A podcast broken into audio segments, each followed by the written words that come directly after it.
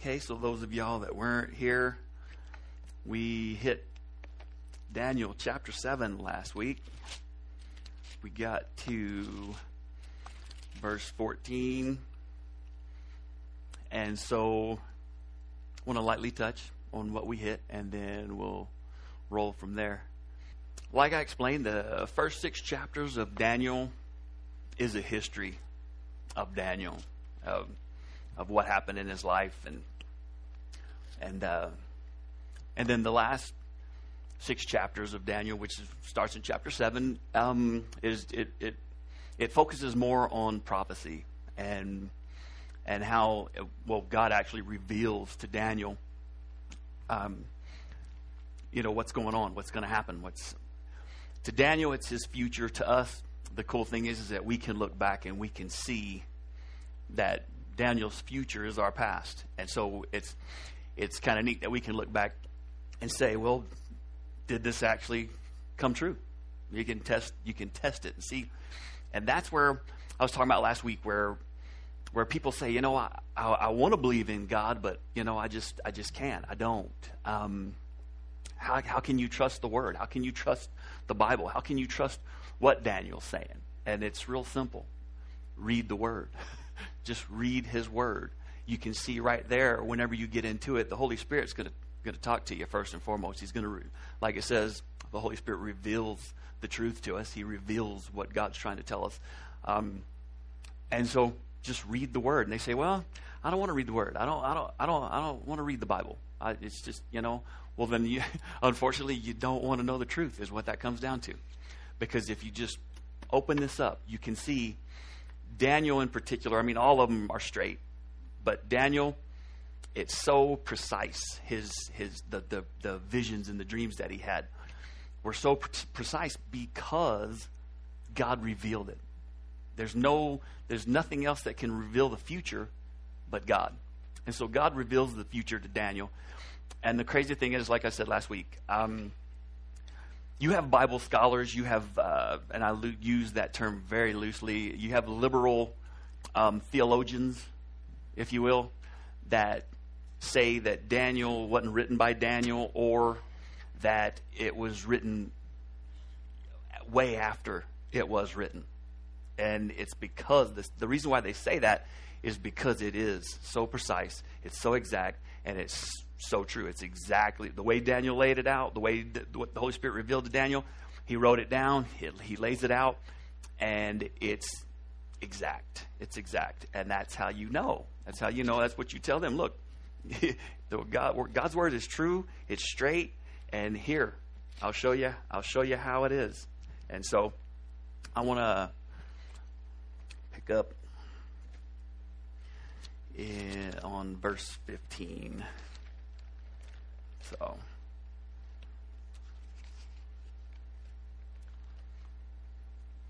So, we'll read that. Uh, verse 15, chapter 7, Daniel. I, Daniel, was grieved in my spirit within my body, and the visions of my head troubled me. Oh, yes, before I start, oh, before I get into this deep, um, what you have to realize is, like I said last week, um, chapter 7 isn't chronologically, okay? The, the, book of Daniel is not written chronologically in order, okay?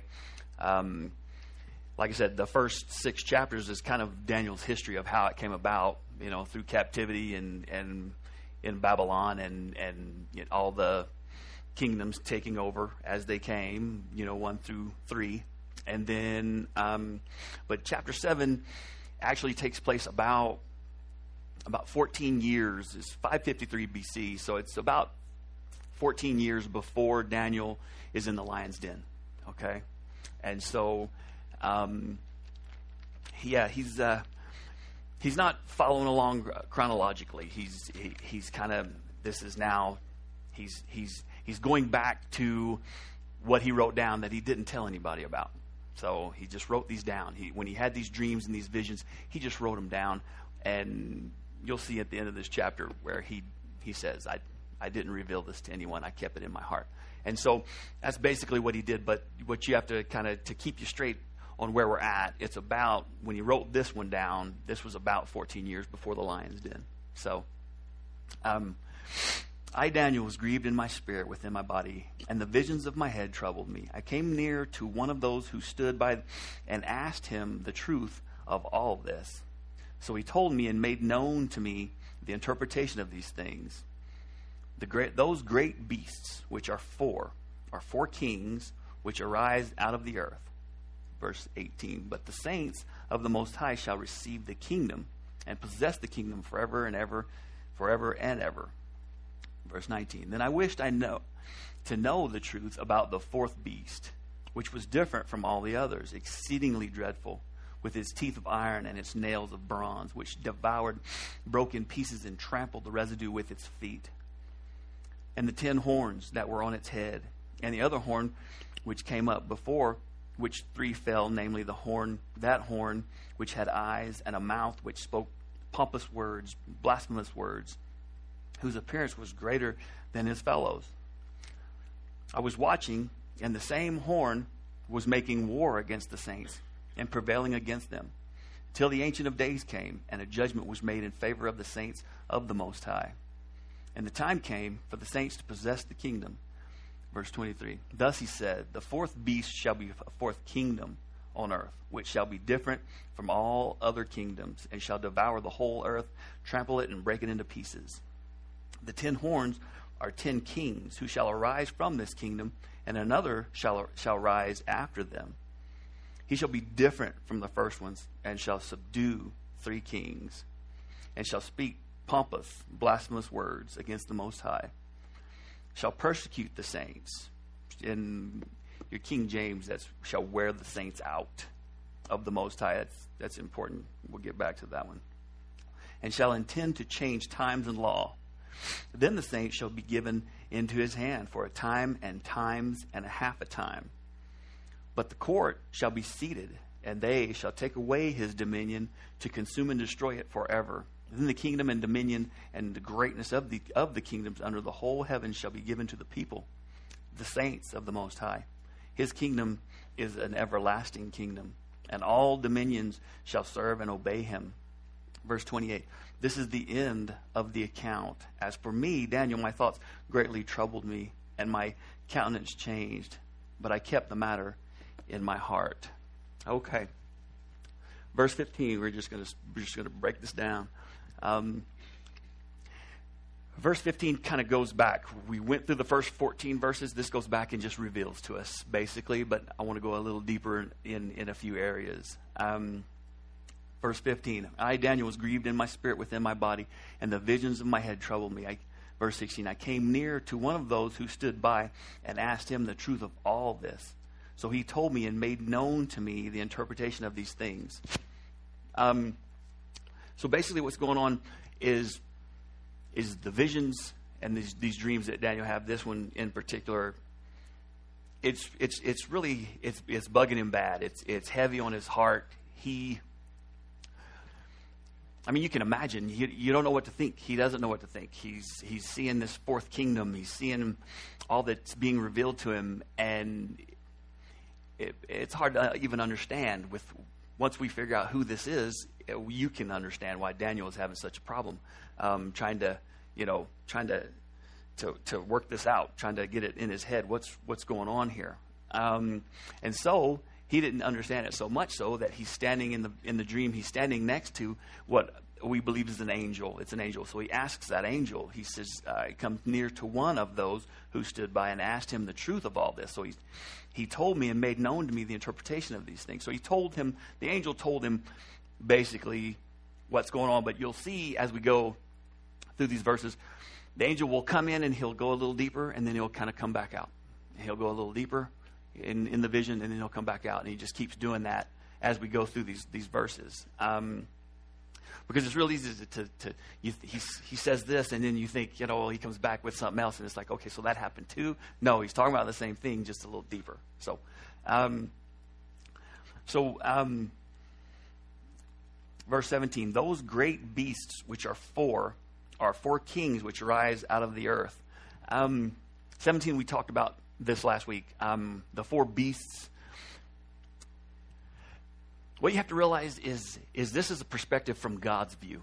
Okay, God's seeing this and he's explaining it from God's view, um, these four kingdoms. Earlier, um, Daniel gives these kingdoms as gold, and then the next kingdom was silver. So it's the first dream, which is the same dream, was given from the perspective of a man. And so these kingdoms were like, whoa, you know, to a man, it's like, wow, you know, gold is awesome, and that's the most powerful kingdom, which was Babylon, which ever will be the most powerful Gentile kingdom. And so then it comes down to the next one, the silver. It was it was gold, silver, which you know was the chest and the arms, and that was the Medo and Persian Empire. And so then came the the belly and the thighs of bronze, and that was the Greek Empire. And then the legs and the and the feet of iron and clay, which is the uh, revived Roman Empire. So these four kingdoms, according to Daniel's perspective, or from man's perspective, really, um, was that's how it was laid out: gold, silver, bronze, and, and and you know as it came down, iron and clay mixed. And so now you're getting a perspective from God's. You're getting a, a view from God's perspective. It's God, God, looks at our kingdoms, like He says, you know, He looks at, at, at, man's wisdom and, and all that man has done, and He laughs. But He looks at this, and you see He equates it to a beast. Each kingdom is equated to a beast. And so the first kingdom, for example, was a lion. The second kingdom was a, a bear, and, and then it went on to a, a panther. And that was the third kingdom. And then the fourth. You'll notice here, Daniel is asking about that fourth kingdom because that's the kingdom that, that Daniel's like, wow, that's this is whoa. What, explain this one to me. And the reason why he is, he doesn't even, he can't even equate it to an animal. He can't even equate it. There's, there's, there's no animal or beast that he can equate it to. And so he, the reason that is, is because it's supernatural. There's going to be the supernatural that's going to lead that kingdom. And what that is, is like I said, it's it's it's it's ferocious and terrible. It um, it says um, the fourth beast, which was different from all the others, it was exceedingly dreadful. Okay, so he doesn't equate it to a beast because he can't. It's so bad, um, and the reason that is is because it's the Antichrist and it is the kingdom. It's the revived Roman Empire, and kind of went through that last week. The revived Roman, the Roman Empire never was defeated. The Roman Empire imploded, okay, and it was through uh, about two or three things. First was government corruption, governmental corruption, and then it was moral corruption, and then the third was they had a, a problem. Kind of, it's like I'm telling you, it's crazy. You look at it today, and it's the same with with our society today. We've got governmental corruption. We've got a moral decay that's unparalleled. Um, I mean, you can just look around and see it. And then we have an alcohol and drug problem, and it's everywhere. And they had the same thing then. They weren't beaten by any kingdom. They imploded. Okay? Kind of remind you, and, and you kind of look at our kingdom or our society today. It's not a kingdom, but it's a country, and it's we are in bad trouble. And and look how how our characteristics are mirroring the Roman kingdom. And so, as we can see, you know, you, uh, what is it? Forewarned is forearmed. If we would just walk with God, you would see. We would see where this goes. It's like we can see it. It's coming to an end crazy thing is, is that the Roman Empire lasted about a thousand years. Ours is only about 250. It's like, and we're already headed south. So, um, the crazy thing though is, is that whenever you whenever you turn away from God, you, you're just you turn away it's like darkness. It's you're either light or dark. You're either like God says, you're either serving me or you're serving Satan. There's no in between. And unfortunately, this country is kind of this kind of where we're we're we're at. I mean, you got to figure back in 1962 was when they outlawed uh, prayer in public schools. Said it was against the law to pray in public schools. 1962. Isn't that kind of crazy? By 1969, we were uh, peace, love, and sex. You know, that's what that, that message was. And it took, what, seven years? Seven years to get there. And then from then on, it's been just a moral, just decay. And it's just getting worse. To where now, God says that in the last days, uh, men would not endure sound teaching from the word. And that's where we're at. It's, it started back in the early 60s, and now, I mean, you got uh, 1973, Roe versus Wade. That's where, okay, it's okay to kill babies. That's by 1973. And so now we're looking at, they've pulled the Ten Commandments out of the courtrooms. They, you, you, I mean, they want to tell you that you can't mention Jesus in school. They can, they can bring you some heartache with it, but they're trying to move to where you can't even, I mean, it's just, you know, it's a no go zone. Um, things are seriously have gone south. And if, like I said, if, if we would just look at history, look at what happened with these kingdoms, look, what, look what God is laying out here. This is what's going to happen. You know, still, I don't, you know, I don't know. you want to say, you know, maybe we could turn this around, but ultimately, if anything, teach our kids the truth, and at least they'll know the truth, right? Um, because we know this is going according to plan, according to God's, you know, plan. He's not up there going, oh, you know, oh, whoops, whoops, didn't see that coming. Y'all get over there, angels. Gabriel, get over there. No, God's up there running the show. He's in control, always has. Um, even in David's or uh, Daniel's day, when Babylon came in, I mean, we're talking Israel here. Babylon came in and won. Israel, God's chosen people. There's a reason. He uses he uses that evil. He uses these things, you know, to, to accomplish his will. You know, it's not a it's not a pampering love that God has for each one of us. It's a perfecting love. And being that being the case, he does whatever I mean, for those the Lord loves, he chastens. For his children, he chastens. He disciplines. And so that's what we have here. Um, 18, I want to get in, I want to roll. Um,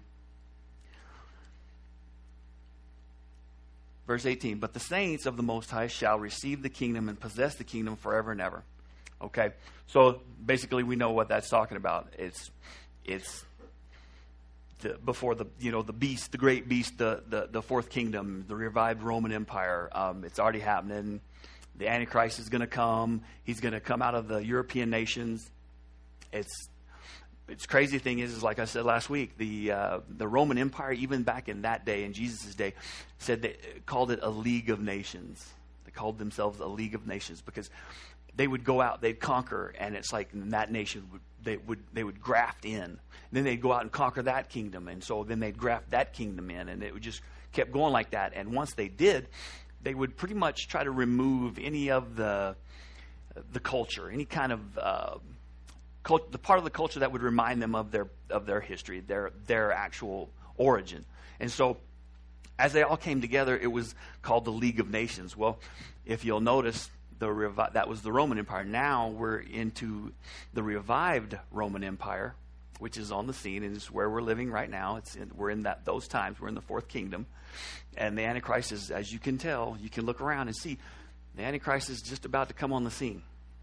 The cool thing is, is that Everybody here that has invited Jesus Christ in their heart, we're not looking for the Antichrist. We're looking for Jesus Christ, right? And so we're not going to see, like it says, like I, I said last week, I, I, touched on it, 1 Thessalonians 4, 16 and 17, 2 Thessalonians 1 through 3, um, chapter 2, verses 1 through 3, says very clearly is that uh, God's going to call his church out, and then the son of perdition will be revealed. And so Antichrist is going to come on the scene. But we're like I said, we're we're we're not looking for that. So, um, but here in verse 18, um, what it's talking about is Jesus taking the throne. Jesus comes on the throne. He sits, and and basically what's going to go on is that we, with Jesus, are going to rule and reign with Him. And so, if you look in uh, 1 Corinthians 6 3, not only are we going to rule and reign with Him, it says that he, we will even judge angels. And so, I'm pretty sure that that's demons. I'm pretty sure that's Satan's angels. So, um, yeah, because the angels that are with God, they need no judgment. They are they're good. But like it says, we will judge angels with Jesus. And so, um, 1 Corinthians 6 3. Um, then uh, 19. Then I wished to know the truth about the fourth beast, which was different from all the others, exceedingly dreadful with its teeth of iron and its nails of bronze, which devoured, broke in pieces, and trampled the residue with its feet. Um, Daniel wanted to know, like I was saying, he wanted to know who this who this fourth who this fourth beast was, who this who this well, who was this guy? How come he's so powerful? And so, and because that's what it was. It's like the Antichrist comes in, he's just like I explained last week. Um, he's he's going to be very charismatic. He's going to come out of the European nations. He's he's already here. He's already on the planet. We just, we don't know him. He's just waiting to come in, and um, he's going to be very good looking. He's going to be very charismatic. People are everybody's going to love him. So that's definitely how you know it's not Obama. And so, yeah, and so, but um, he's going to be. Um, he's going to bring about peace. He's going to. There's going to be. We're talking about the tribulation here, because which I'm sure y'all know. We are in the 69th week, Daniel's 69th week. Okay, and there's the 70th week is just looming out there. It's kind of floating because it's up to God. He, when, whenever that last Gentile says, Yes, Jesus, boom, it's time to go. And God's going to call his church out. And that's, like I said last week, it's not a building, it's not a, a denomination. The church from the Greek word, church eh, from the Greek, it refers to every person that has accepted Jesus Christ as their Lord and Savior. Okay? Every individual that's, okay, made their election true um, that's who he's going to pull out. And so then, once the restrainer, which is what that that is, we're the restrainer. Um, I got to, ooh, the restraining. We're we're with the Holy Spirit in each one of us. We're restraining Satan, Antichrist, that evil. And so, whenever God pulls us out, that's when around that time the seven year tribulation is going to begin. And so um, the first three and a half years, it's going to be seven years. The first three and a half, uh, Antichrist is going to come on the scene and he's going to be trying to implement all this, you know, he's going to be trying to get set up and organized. He's going to start passing out his number, this, you know, the number of the Antichrist, 666. He'll be giving that out. And, the, and this is what I tried to, to encourage last week was when you read the book of Daniel, you, it would not hurt you at all to read along with Revelation at the same time because there are verses that God revealed to Daniel, the, the, the, the visions and the dreams. There's, you know, there's verses that are word for word what he revealed to John on the island of Patmos when John wrote Revelation. And so that just shows you right there that, you know, God's got it. He's, he's straight. It's true. And he doesn't just reveal it to one individual. He revealed it to, to, to Daniel. He revealed it to Ezekiel. He revealed it to Isaiah. He revealed it, I mean, all the prophets. I mean, it's not different for one and different for another. It's all the same by one Spirit, like God says, by one Spirit. So, um, anyway, the, the first three and a half years is going to be peace. He's going to bring peace upon the world. Like I said, everybody's going to love him. I mean, it's you look at him and it's going to they're going to think, you know, we're thinking we read this beast. It's like we we think, well, how can a beast be, you know, uh, very charismatic, very well spoken, um, you know, very good looking. How, how can a beast be that? But what you have to realize here is how does God see us? He sees us through the heart. He sees our hearts. He doesn't. He's not an outward appearance. So what you have to realize is apply that there. God is speaking of his heart. He is, has a black heart, and he would just as soon kill you as look at you, and that's how he's going to be. But when he comes on the scene, like it's like God says, he you know Satan is, is craftier. He's craftier and very is very crafty, very deceitful. Um, and so he'll come on. He Satan doesn't come at you with a pitchfork. Satan comes at you as a shining light. You know, just ask Joe Smith. He saw a shining light, and so whoops. you know, I'm gonna bring it. I'm gonna bring it straight with love, but that's what it was. You know, um, and that's a rabbit hole that I'm not going to go down today, but um, out of love. But, um, you know, Satan comes at us. He doesn't come at us with a pitchfork. He doesn't have horns and he doesn't have a tail. And uh, Satan comes as a, as a beaming, shiny, shiny light. Um, what's crazy, just a little side note, um, our word serpent, the English word serpent is where we get the snake. You know, whenever we think of the serpent who deceived Eve, Adam and Eve, we think snake. Okay? No. If you go into the Greek, the word serpent is actually um, brilliant, brilliant creation, shining uh, creation. Um, it's just if you go into that study, it's it's crazy how the Greek, or actually the Hebrew back then, but the way it translates, it's not a snake. It's the most Satan was the most or Lucifer at that time was the most beautiful creation God had ever made. And so that's why today if you were to see Satan like I said, you wouldn't see red horns and you wouldn't see these fangs and this demon face. You're going to see a very good looking individual, whether it be he can appear as anyone. He can appear as a woman or a man. He can he comes as a beam of light. And so um, first three and a half years, Antichrist is going to be the same. Antichrist is not Satan. Okay? Antichrist is fueled by Satan. Okay? If you if you don't realize Satan is actually in heaven right now. He is not there residing, but he is before the throne. And like the Bible says, he is the accuser of the brethren. He is sitting up there right now, night and day, accusing us of what we're doing, while he actually is telling his little minions, his, his generals, his lieutenants, and his colonels, and just all the way, you know, up and down to his privates he's got them coming and, and, and, and throwing thoughts in our head, tempting us to do this and do that. And come on, you know, teasing us and, and tempting us. And then Satan's up there going, yeah, look, look, God, look what he's doing. It's just, wow, you just want to. And one day we're gonna. just so y'all know. Angels, we're here right now. Human beings are here. Angels are here. And then God is here. Whenever we get our new bodies, when we're raptured, we go right above. We go above the angels. And it says in God's word that we're going to look at at Satan and go, Is that, that who was messing with us? That who was accusing us? It's like we could thump. that's, you know, I, I know I'm going to feel like doing that, but that's the way it's going to be. We're going to be above them. We're going to be below God. We're not going to be gods, as some try to teach. But yeah, we're going to be below God, but we're going to be above them. And so, um, like I was saying, is but this is who we're dealing with when we when it comes to the Antichrist the Antichrist is going to be fueled by Satan while Satan's up there. Um, you know, Antichrist is going to be down here uh, getting things straight, getting things in order, passing out the numbers. And what, if you read Revelation, it's very clear what's going to end up happening is, um, and we'll get to that here in this next few verses. Um, he's going to be passing out that number. People are kind of concerned today about that number. It's like, oh, don't, you know, because we know we're not supposed to get that. We're not supposed to take that. People are thinking that it's going to be that barcode.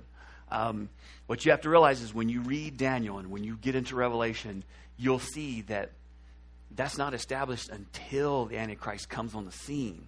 Antichrist then passes out that number. And it says that you won't be able to buy, sell, or trade anything without it. And so we'll get into this a little uh, around um, verse 25. But uh, yeah, he's uh, it's going to be ugly for those that that that do in the long run, and it's going to be ugly for those that don't in the immediate. Because there's actually in the tribulation, there's going to be people that do come to the truth. They come, they will be saved. Okay, there's not going to be a whole lot, but there's going to be more than we think that are going to actually be saved.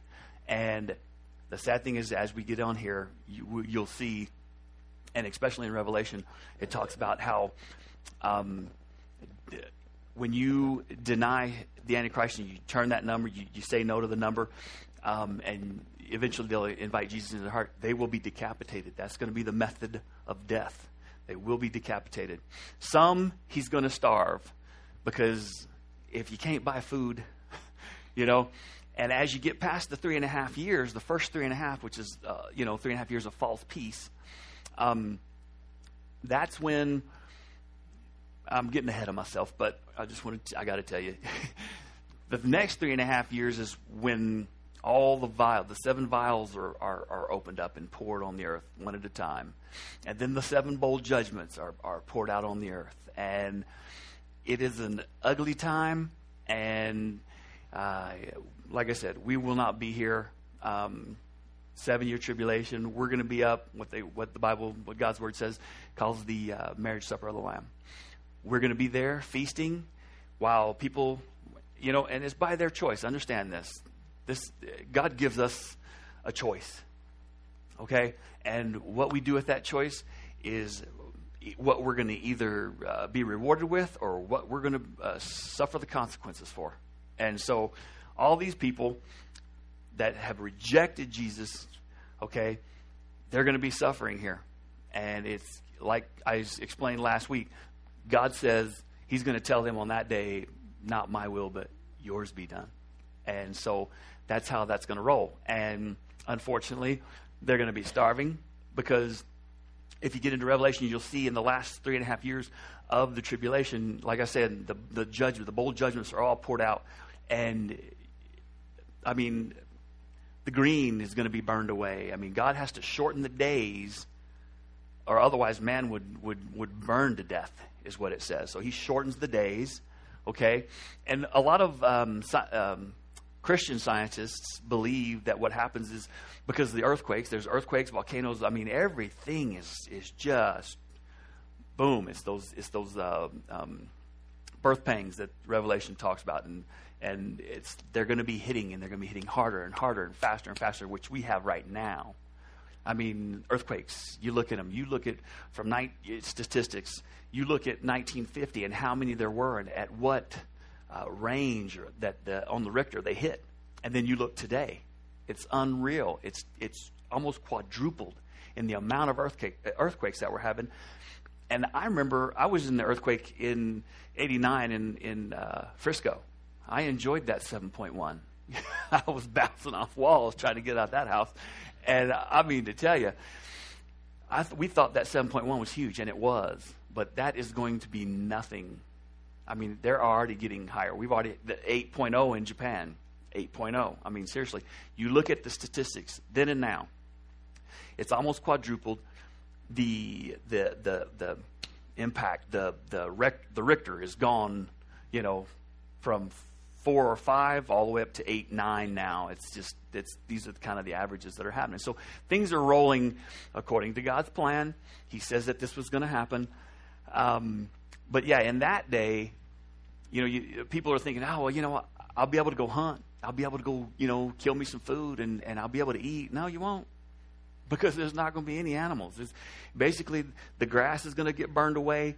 It says that there's going to be such an earthquake that it's going to shake the mountains to where there are none. There will be no mountains left. Okay? And what I was saying about the scientists, they're saying that when the, the Christian, because there are actually Christian scientists, they're saying that the axis of the earth is going to tilt, it's going to move to where, I don't know if y'all realize that, but the way the axis of the earth is, the way the earth sits, is how we deal with heat and how we deal with cold and how our winters and summers, how bad they are. Well, they say when that axis gets back to where it was, back, you know, they say the, the flood and such, they're saying that that's when, you know, the heat and the, and the, it's going to get, it's going to be bad. It's going to, the heat's going to rise. We're going to have a lot more hotter summers. And I've had enough of that already. But anyway, um, I'm glad we won't be here, is all I can say. Um, but what ends up happening in that last three and a half is of the tribulation, Satan is going to get, like it says, he's, he's going to be cast out of heaven like a bolt of lightning. Boom, he's going to be cast to the earth. He's not going to be allowed to come into heaven anymore and accuse us. And so when that comes about, Satan, well, as we, if you read in, in, in Revelation, it talks about how the Antichrist is mortally wounded. Okay, so what I'm, what we think, I mean, nobody knows for sure, but it would have, it would probably be a headshot. He's going to be dead. I mean, he's going to get shot, probably boom in the head. He's going to hit the ground, and everybody's going to see it. I mean, it's we're already in that age. I mean, we can see what's going on in France live right now with Facebook and whatever else you got out there, all the media. You know, um, we can see it live, and so but what's, what's going on here is you're going to see that the Antichrist is laying there dead, okay, on the ground. And that's when Satan, Satan loves to imitate. We know this. He's an imitator from hell. Pardon the pun, but he is an imitator from hell. And he, he, he will have his holy trinity, his, he's, his unholy trinity. And where he's going to come in and he will possess the Antichrist, and the Antichrist will rise, and everybody's going to be fooled. You know, I mean, they've already been fooled, but he, they're going to. Oh man, even the Jewish people, they're going to be fooled. They're going to think that this is God. It's like who can ra- rise, raise themselves from the dead, and so he's going to rise up. He's going to be completely healed, and then he's going to rule. And this is when, like I says, all hell's going to break loose. It's going to get bad, bad, bad. Um, even to the point where he comes in, and this what the, what they said that he comes into the temple and, and he makes the temple desolate. It's uh, he comes in and proclaims to be God and tells everybody that they need to worship. They need to worship him, and that's when God's going to remove that veil completely from the Jewish people's eyes there's no Gentiles really around because the Gentile, the Gentile church has been pulled out. And so, but mainly the Jewish people, um, that's when he's going to show them that, okay, there you go. This is not, this is not your Messiah. And they're going to see it. And so, like I said, he comes in and he, uh, he comes in and, and tells them that he's God and wants them to worship him. They say, oh, well, nah. And so, that's when they run. They it, the Bible says that they run to Petra. I don't know if y'all have ever seen Petra. It's a real place, and it is cool. Um, but they're going to run there. And then, you know, this is how sad Satan is. He just, you know, he knows his time is short, so he pours on the heat and he brings the flood. The Bible talks about that, where he brings the flood. And, um, excuse me, um, they run, they're in Petra, and he's trying to flood the, flood the people.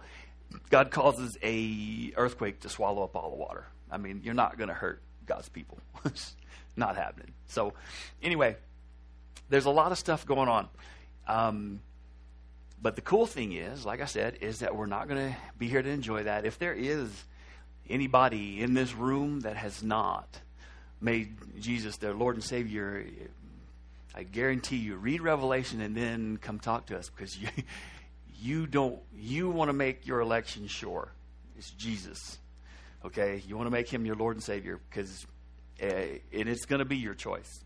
But if you don't, you can see that it's going to be ugly for that individual. Um, and then, of course, then you've got to look forward to the great white throne judgment, which we'll get into. Um, it's not going to be pretty, is putting it lightly. Um, but yeah, Daniel wanted to know about this fourth this fourth beast, this fourth kingdom, and so uh, the angel tells him.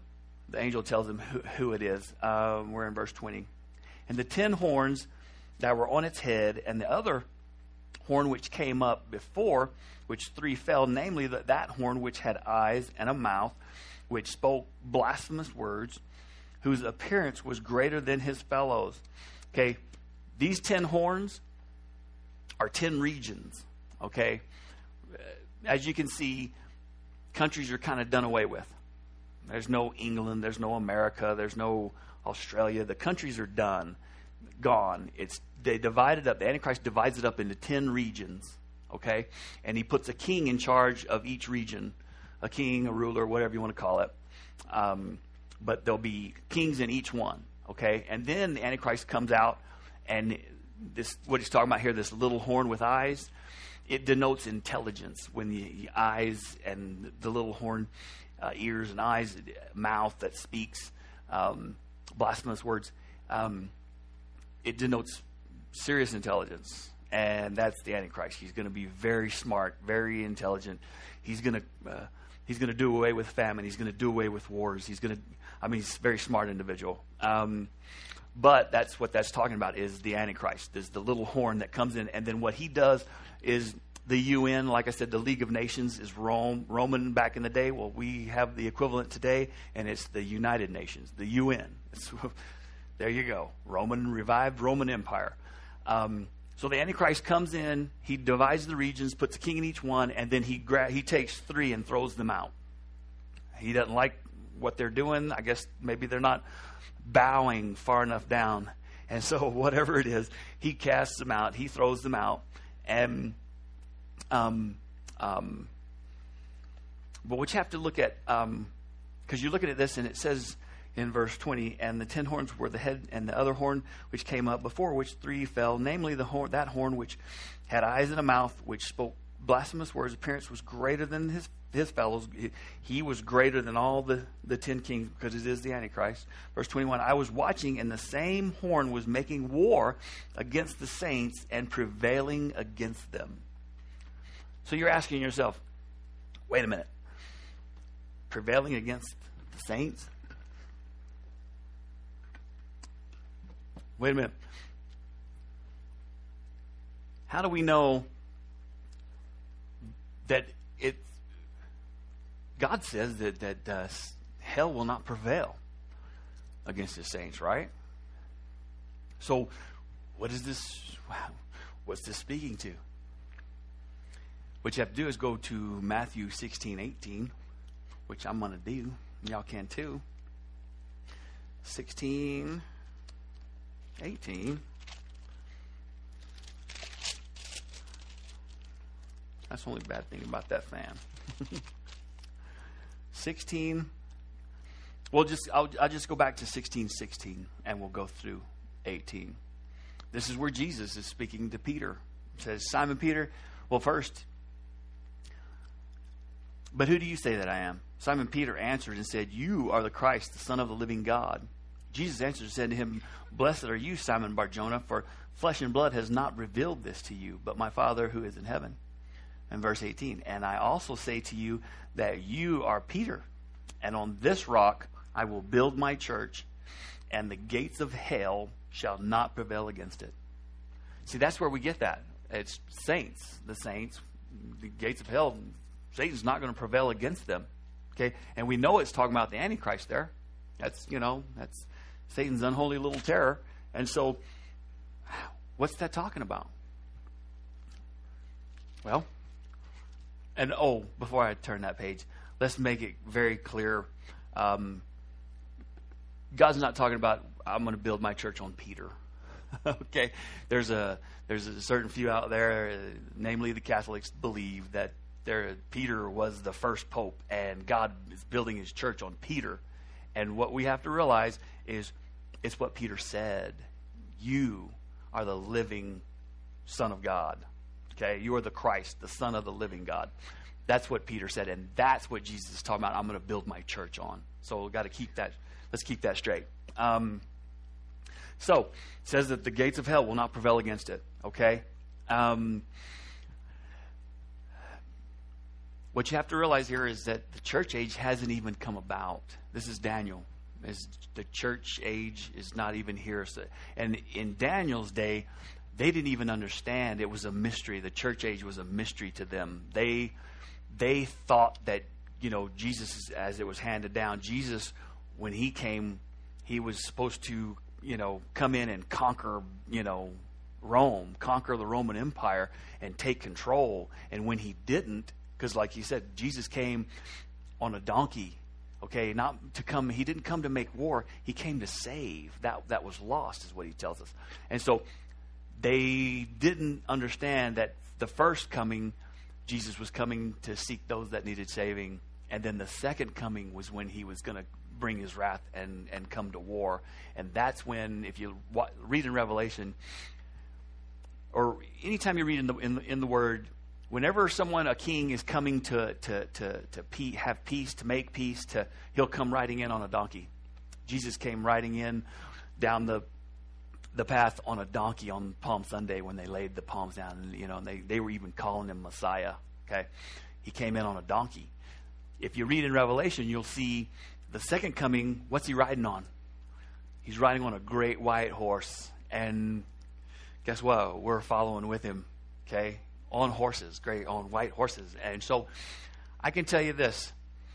Uh, people ask, is there animals in heaven? I know there's no cats in heaven, but I know there's horses.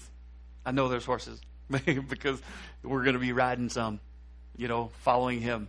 And so, but he comes in riding on a white horse, great white horse, and like it says, y'all know, he, uh, the sword comes out of his mouth, which is the word, and just with the word, he just decimates you know, Armageddon is what, what we're talking about here. um, the Valley of Armageddon, where Satan has rallied all his, his peoples and all the armies of the world, and they're going to sit there and actually think that they're going to beat God. I don't know what kind of lie he's going to tell people to make them think that they're going to be able to do that. I, I would think aliens.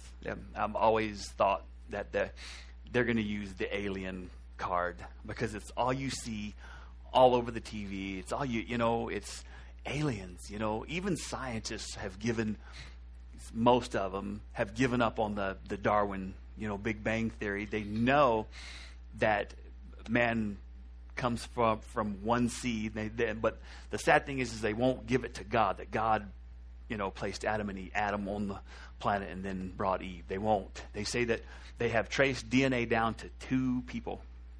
That would be Adam and Eve. We know that. But what they're trying to say now is that they believe that aliens came and, and seeded the planet. okay? So that's why I think, you know, like also God says that um, Satan's going to be able to call fire from the sky. He's going to be able to call fire from the sky. So, very possible. I mean, he could park, make it look like, park motherships over some major cities and laser down, and there you go. Poof, you got fire because, I mean, the laser hits the ground. He'll call fire from the sky. Um, we know that all these prophecies that you read in Revelation, these guys didn't have technology like we have these days. They, all they had was donkeys. They didn't even have cars. So much less, you know, the the you know we see aliens all over the place, and that's just my opinion. Um, there's a really good audio drama that uh, is on CSN that you can listen to, and that's kind of where they have done. They've they've kind of given you the picture, and it's a possibility. We're not saying that it is or that it's not, but it's a very good possibility because, like I said, that you look around, that's all you see is aliens, aliens, aliens. So, how hard would it be for Satan to park some motherships above some cities and have them fire down lasers and poof, there's fire, there's everything's blowing up, and now you're gonna, you know, it, who knows? But ultimately, God says that it's going to be so believable that even the elect would be fooled if that were possible. So that tells you whatever He does, the elect is us we know God's word, we would be fooled. Whatever he does, we would go, whoa, okay, that's real. That's real. You know? And so that tells you Satan, he's going to do some miracles, it says. He's going to call fire from the sky. He's going to cause, uh, you know, false miracles. He's going to, you know, he's going to have li- little a little power. And so people are going to be fooled. Um, the sad thing is, what we're trying to get here, 20 and 21, is that the church has been raptured out, okay? And the saints that he's talking about here are those tribulation saints. Those saints that come to the truth in the tribulation, and there will be. There's going to be the 144,000 that's 12,000 from each tribe of Israel, which equals 144,000. Those are the virgin witnesses. They're Jewish men and they're going to go out and they're going to be witnesses and they're going to try to bring the truth to the world. And um, whoever they reach, there's going to be people that aren't Jewish but that are going to believe, and some are going to be killed, you know, but some are going to live.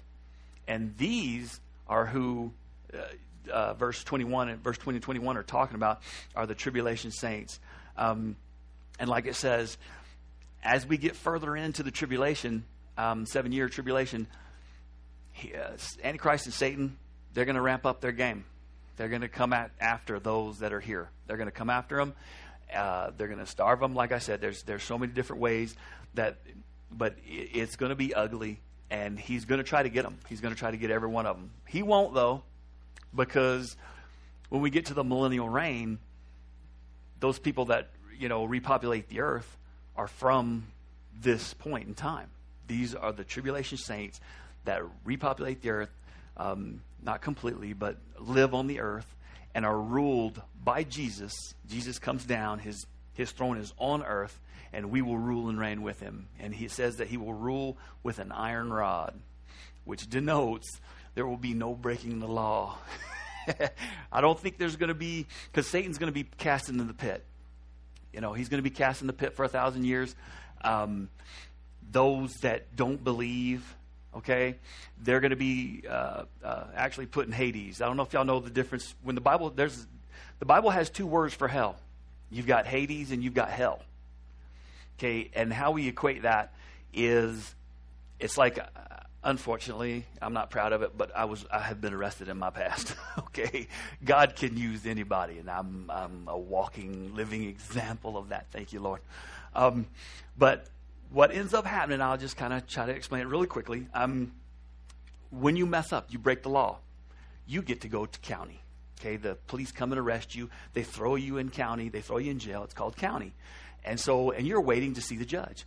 Well, you, after a day or two or whatever, how long it takes, they're not in no hurry, I guarantee you. okay, it's like learn your lesson, sit there and enjoy yourself. And so um, you go before the judge. Okay? Okay, that's your court, your court day. Okay, everybody that doesn't invite Jesus into their heart as their Lord and Savior will have a court date. And these court dates here on earth will pale by comparison because eternity is in the balance. Okay, eternity. We're not talking about, you know, a couple years of uh, probation, you know, get straight, get right. Unfortunately, what we're talking about here is the eternity, and there is no getting out for good behavior once you've been found guilty. So, go before the judge. He either says innocent or he says guilty. Great white throne judgment, the judge is going to be Jesus. The Bible says it's Jesus who's judging. We will help him judge the angels. But the books are opened. The books, and then there's one book, it's called the Book of Life. If your name's not found in there, you're automatically, you know, God says, Depart from me, for I never knew you. Um, but all the books are open. What all those little books are is every individual that has ever lived, every second of their life is written in these books. Not only the what they did, but the motivation behind it. And so, whoa. Uh, you know, I know each and every one of us here would not like to stand up here and say, hey, this is what I did yesterday. This is what I thought yesterday. This is, I guarantee you, we don't, you know, all of us have secrets that we're not happy about, proud of. I guarantee you, you know, that, you know be careful that your halo don't come down here and choke you. I know. so we all have secrets. Bad thing is for them, it's going to be open for the world to see they're going to not only see what they did every second of every day, but the motivation behind it. And then that's God's going to judge. Okay, that's the judge. He's going to hand down the the uh, the guilty verdict, and then he's going to hand down the sentencing. He's going to sentence. Okay, there's different. Guarantee you, there's different punishments in hell.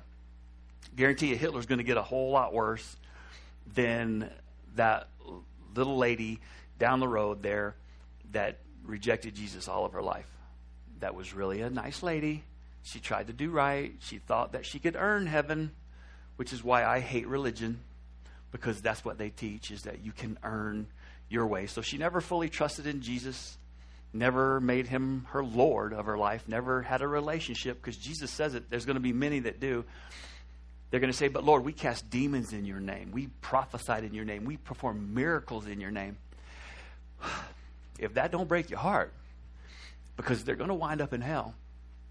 And the sad thing is, is that they think that their good is going to outweigh their bad.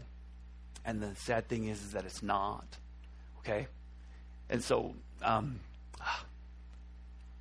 Carl, you know, you know, um, God gave me a heart for the lost. He broke my heart. And so it shows up. It shows up. Um, I hope he does yours too. Uh, there's a song out that is just awesome, and it speaks to the whole thing I'm talking about here. It, it says, Lord, break our hearts in such a way that it moves our hands and our feet. I pray that for each and every one of us here, is that God will break our hearts so much so that it will move our hands and our feet, and we will get off our butts and we will tell the neighbor, we will tell that person that we're afraid to talk to about it because they might not like us anymore. It's like, stop, really? Really? It's their life. It's their life, their eternal life that we're talking about here. They can hate me all day long. I'm going to love them to the end. And that's what Jesus did. And he wants us to do the same. And so back to it. Um, the tribulation saints, they're going to, the 40, 144,000, they're going to go out, they're going to prophesy, or they're going to uh, witness, actually. There's going to be two witnesses, like me and Brian agree on. There's going to be two witnesses that are going to go all over the earth, and they're going to they're going to bring the gospel. They're going to bring the good news. Um, and the crazy thing is that, there's going to be those out there that are going to try to stop them. And it, the Bible says that fire is going to come out of their mouth and devour whoever does. So it's like, whoa. I don't know if y'all saw the um, Left Behind series by uh, by Tim LaHaye with with um, Kirk Cameron and his wife. She's she plays the part. She's the stewardess. I don't know if y'all know that, but um, that one I didn't watch the one with Nick Nicolas Cage, but I'm so I can't talk about that one. But the Left Behind series by Tim LaHaye with with Kirk Cameron in it and his wife, I can't remember her name. Um, beautiful lady. Um, but watch that. There's there's three movies in that series, and it explains all of this. And it's really cool. It shows those two witnesses and what ends up happening. How, you know, 50 years ago or 25 even years ago, you know, the, the, the, the theologians and, and, and all the religious were trying to figure out, well, how in the world is everybody going to see those witnesses? How are they going to see them? Because they're going to eventually Satan's actually going to come when he comes into the body of the Antichrist, and he's going to kill that those those two witnesses. Chris seems to think that it's Moses and Elijah, Elijah and Moses. I like I told said last week, if he's right, yay, you know. But I think it's it's um, Enoch, Elijah, and Enoch. Each one represents the Old Testament and the New. Okay, there's, there's, there's, Chris says there's scriptures either way to back. There's one, there, this is the thing. When you present a, a, a theory, there can't be one scripture, one verse that goes against that theory, because if it does, you might as well park that theory because it's wrong. Okay? So, if you read in the Bible, it says that it is for a, an appointed to man once to die and then the judgment. Okay? Moses died. okay? He wasn't resurrected. He, you know, he, he died. God buried him. Wow. I'd like to, you know, who wouldn't want to be buried by, by God? But yeah, he did. God buried him. Um, but that's the thing is Moses died. Okay? Elijah didn't. He was taken up by God. Who else didn't? Brian? Enoch. Enoch didn't die he was taken up. And so the, that's who I think the two witnesses are. And that's my theory. And I haven't seen a scripture yet that shuts that down. I have seen a scripture that shuts the other one down. So, anyway, not like I said, not that, you know, anybody's right or wrong. If I'm wrong, yay, whatever. It, we don't major on the minors and minor on the majors here, you know.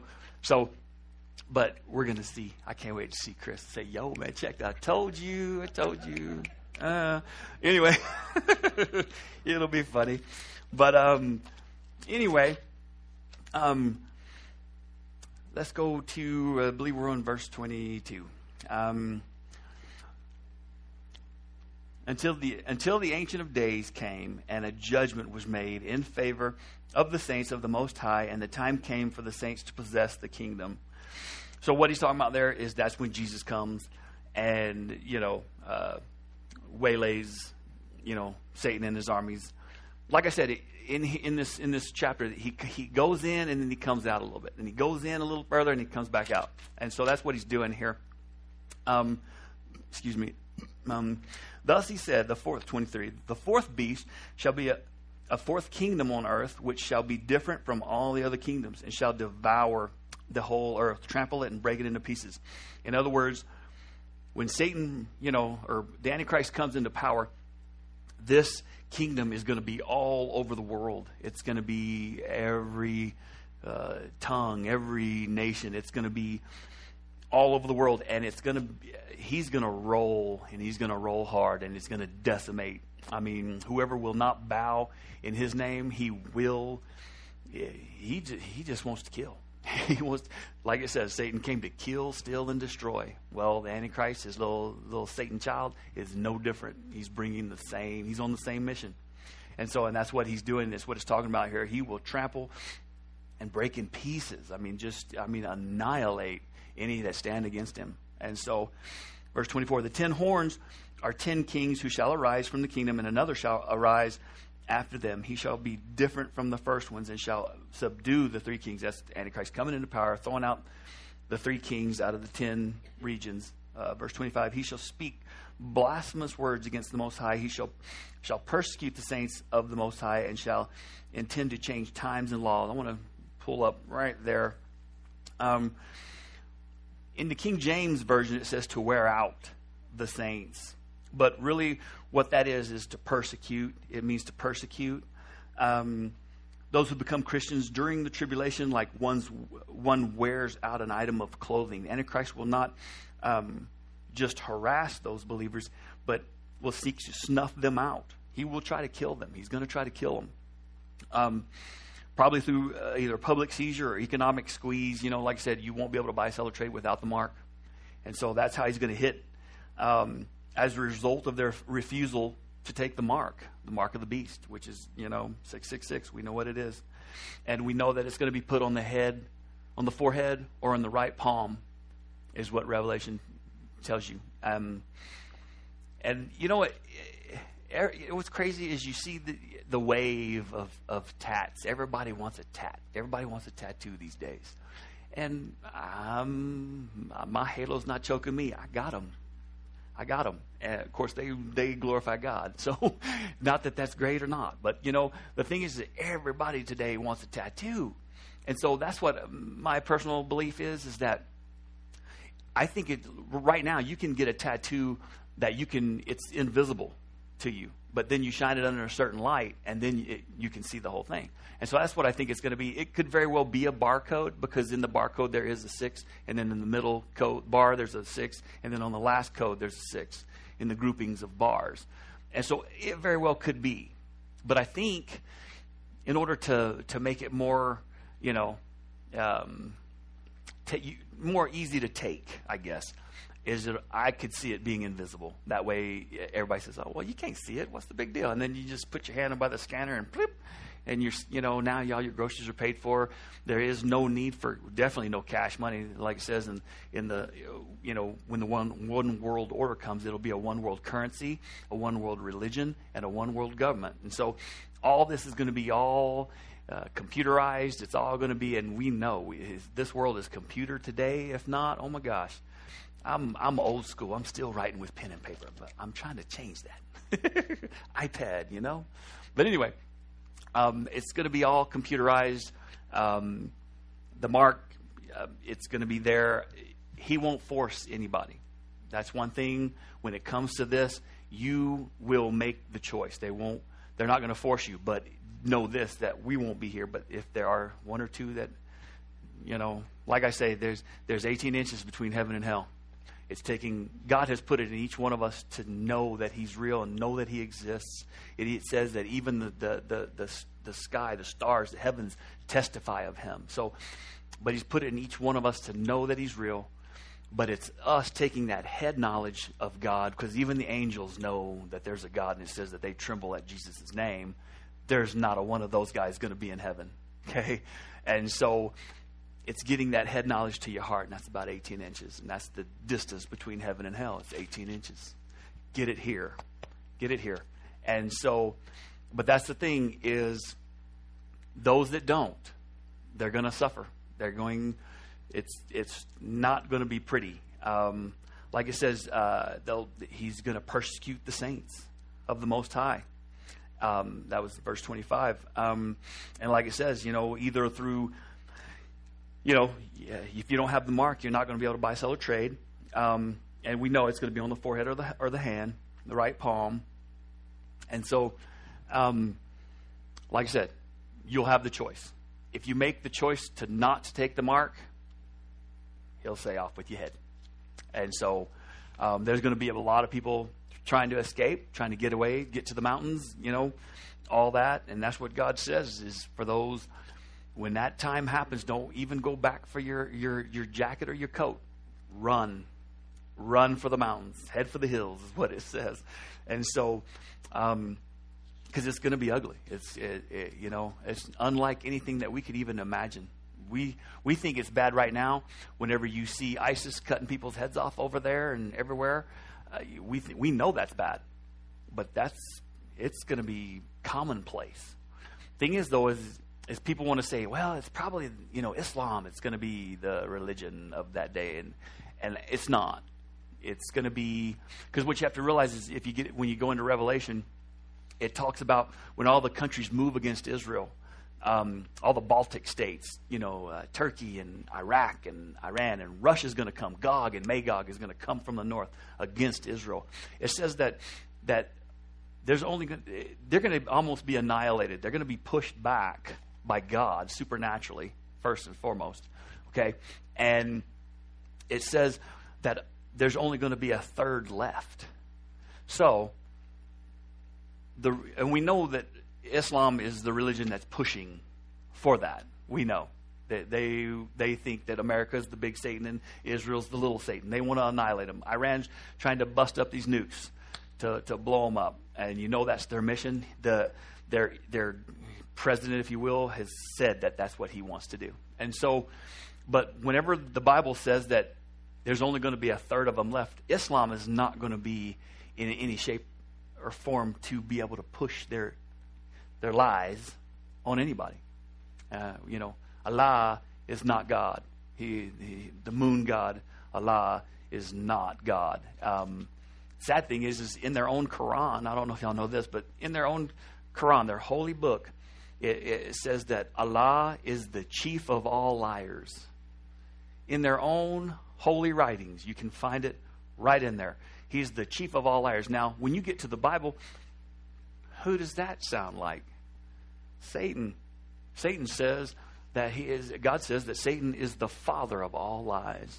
And so, and you can get even deeper in that, and you'll see that the God that they are worshiping is actually Satan, Antichrist. It's who they're expecting to, to come, the 12th Imam, when he comes on the scene.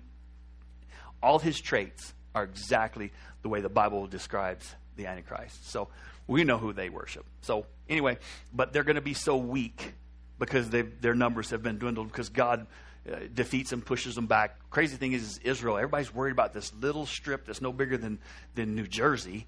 Uh, they're all all worried about that. Crazy thing is, is like the Bible says, is that after that day, that their their borders are going to be pushed beyond the Jordan, and that's going to make a whole lot of people very unhappy. But they ain't nothing they can do about it because now it says that they're going to be a cu- Israel's going to be a cup of trembling because they know that uh, who did all that? Who pushed them back? Who defeated all those armies against little Israel? Mm, that's right, God. and so, yeah, um, it's not going to be Islam. It's not going to be one religion. I, it's going to be uh, pretty pro- very probable that it's going to be a mixture of all the religions put together that, that the Antichrist will come up with. And I guarantee you he'll sell it and there's going to be buyers because they're going to roll that way. And it's sad. It's sad because they they they'll be deceived. And um, like I said, it's just the thing is like like God's word says is that we will say in that day that uh, true and righteous are your judgments, Lord. And so we're going to know. We're going to see when He puts up when the great white throne judgment happens. We're going to see we're going to look at each person and say, holy smoke, a thousand times that guy got told about Jesus or that, that girl got told about Jesus. And every time we're going to see it. We're going to see why. We're going to see why they rejected. It's like, oh, didn't want nobody running your life. You wanted to be your God. Oh, yeah, we're going to see all that thousands of times. Each person is given, I guarantee you, more than one time to accept Jesus Christ as a Savior. God says that, that the Holy Spirit knocks on that door through your whole life until you finally come to the truth. He knocks and he, he tries to draw draw you to God, and that's what that's what the Holy Spirit's job is: is to draw us to God. And the sad thing is, is that we're going to see that. We're going to see, nope, I don't need you today, God. Nope, no, I'm good. I got this. You know, the bad thing is, is that when they come and stand before Jesus on that day, they're not going to be standing because you hear a lot of excuses. Oh, well, you know, I don't want to go to that church because there's a whole bunch of hypocrites at that church. I don't want to go to that church over there because, uh, you know, they just, they're, they're crazy. I mean, there's going to be all kinds of excuses. Ultimately, the bottom line is God didn't say, trust in that church. God didn't say, trust in that pastor. God said, trust in me. Trust in me, Jesus said. And so there's going to be no excuse. Bottom line, they chose to stand under the law. You'll either stand under the law or you'll stand under grace. Jesus said, I'm going to be your lawyer if you'll accept me. I'll be your lawyer. And so on that, like I was talking about the the, the judgment, and then you know he he sentences. Um, Jesus, we're not even going to have to be at the great white throne judgment. Those of us that have have invited Jesus as our Lord and Savior into our hearts, we're not even going to be there. Our our judgment seat is going to be the bema, the bema seat. Every Christian out there will go and sit at the bema seat. The bema seat, the bema, the word bema is reward. It's the reward seat. It's just like the athletes. Olympics are about to start up. I love the Olympics. Um, go USA. But it's going to be the same for the Christian. Whenever there's no worry whenever that athlete goes up to either accept the gold, silver, or the bronze, is there? There's no worry. It's like, wish it was gold, but I'm good. Give me that bronze. You know, it, it's going to be the same thing. There's no worries. There's no, uh oh. That's the Bema seat gold, silver, and bronze. And so that's the only one we're going to have to worry about. We will not be at the great white throne judgment. That's where all the lost will be. And because why? Because Jesus will be standing there saying, they're going to read that, that book, and your name's going to come and say, oh, that was one of mine. Next. And that's how that's going to go. Because each one of us that have made that choice, we're standing under grace. Grace is unearned, undeserved favor. That's what that word grace means from the Greek unearned, undeserved favor. We don't deserve it. We didn't work for it. We didn't earn it. We didn't go do our good deeds. We weren't that, that thief. We actually we were. We, we're that thief on the cross on the right. Where he says, Lord, remember me when you come into your kingdom today. Jesus said, Verily, verily, I say unto you that this day you will be with me in paradise.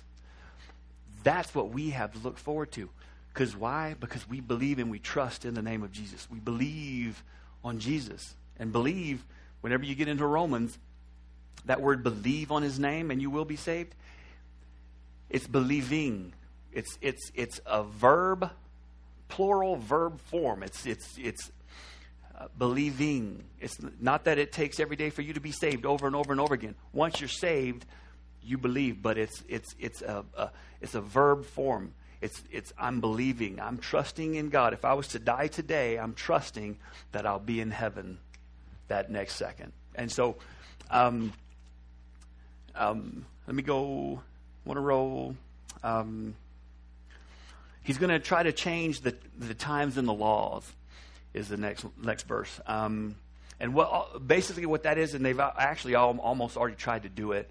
Um, what he's talking about is uh, BC is, bef- is is or uh, BC before Christ and AD after his death. After death is what those stand for. They'll tell you now that it's kind of changed, uh, and I can't even remember what it, what it is, but they've already kind of pushed it in that direction. Um, he'll change those. Anything, any law, anything that is representative of God, okay, he doesn't want, and so he's going to change it. He'll change the laws.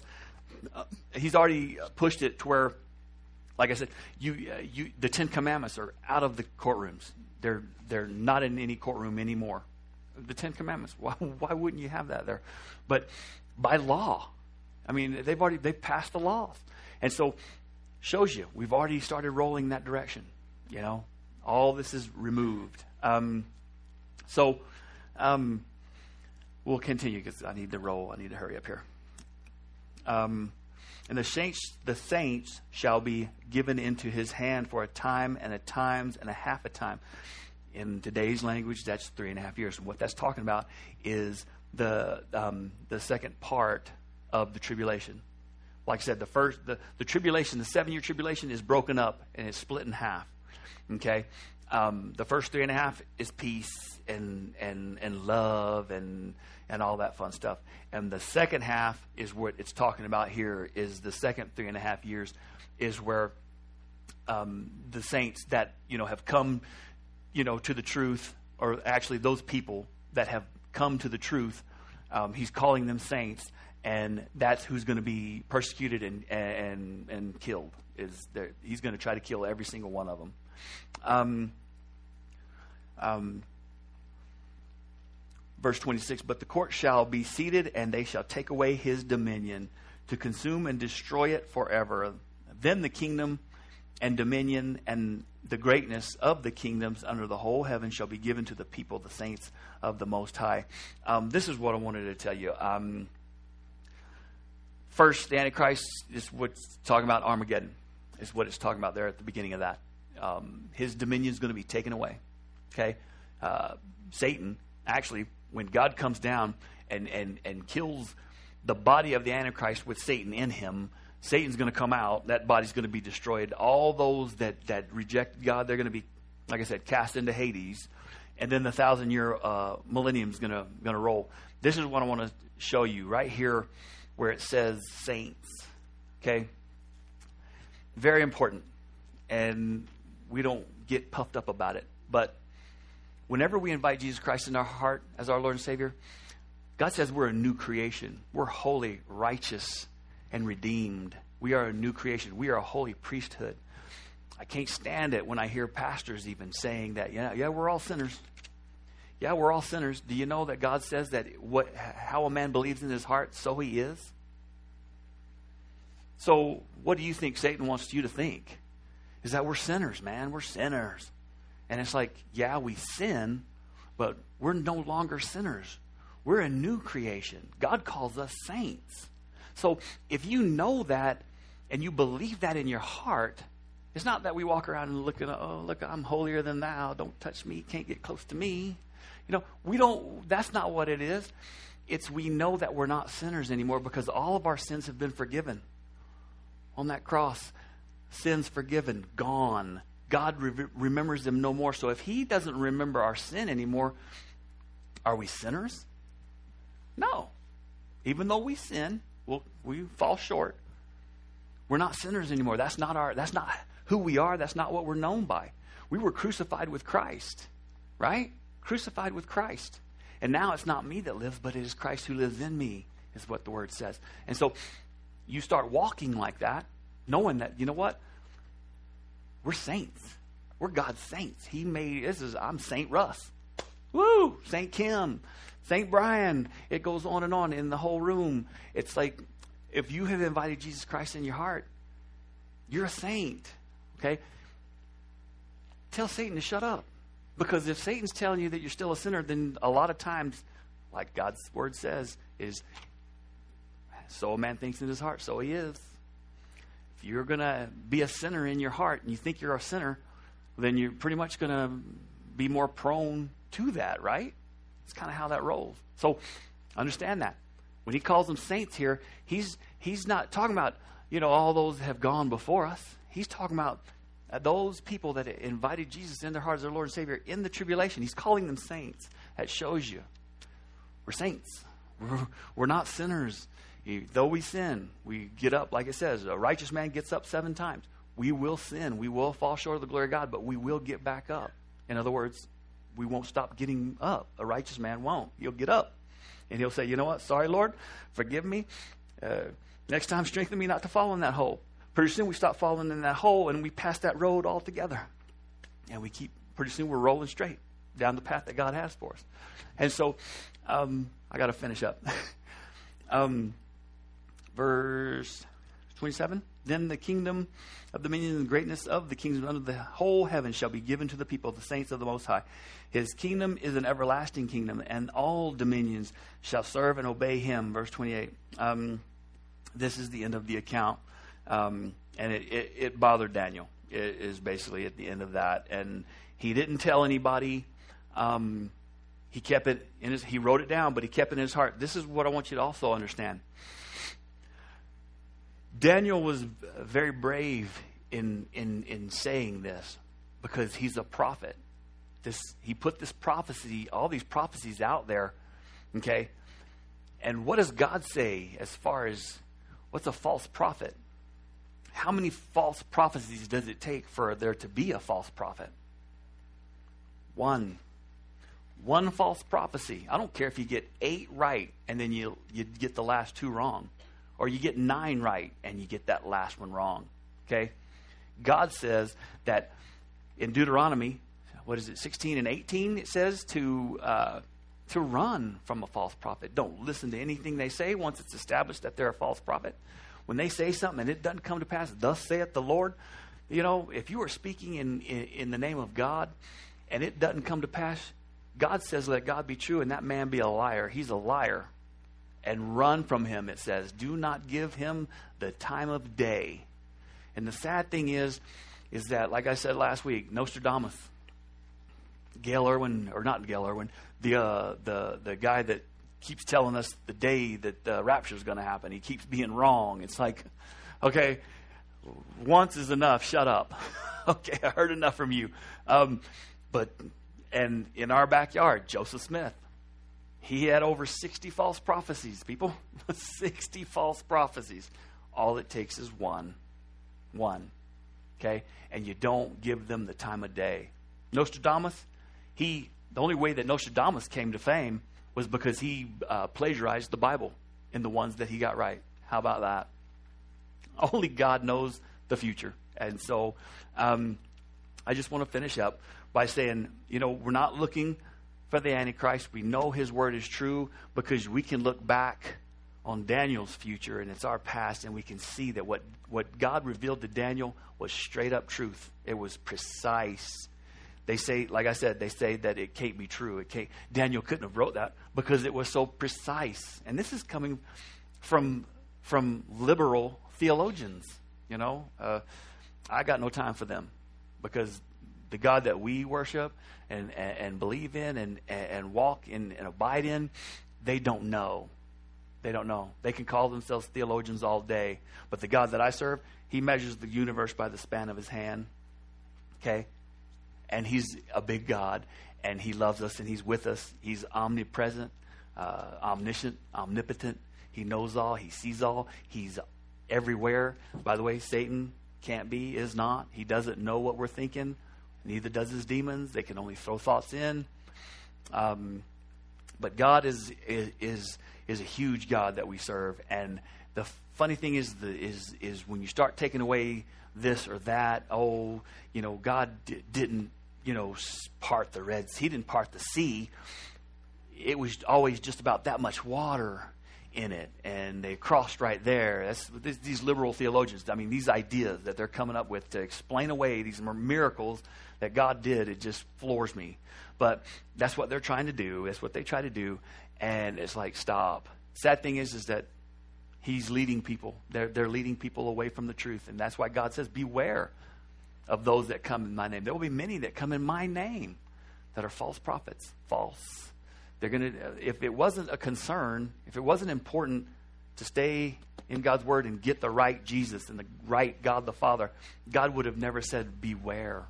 Of these false prophets that come in my name in the last days. So, anyway, I just want to um, finish up here. Um, just say this we know who wins. okay? We know who wins, and it is the God that we serve.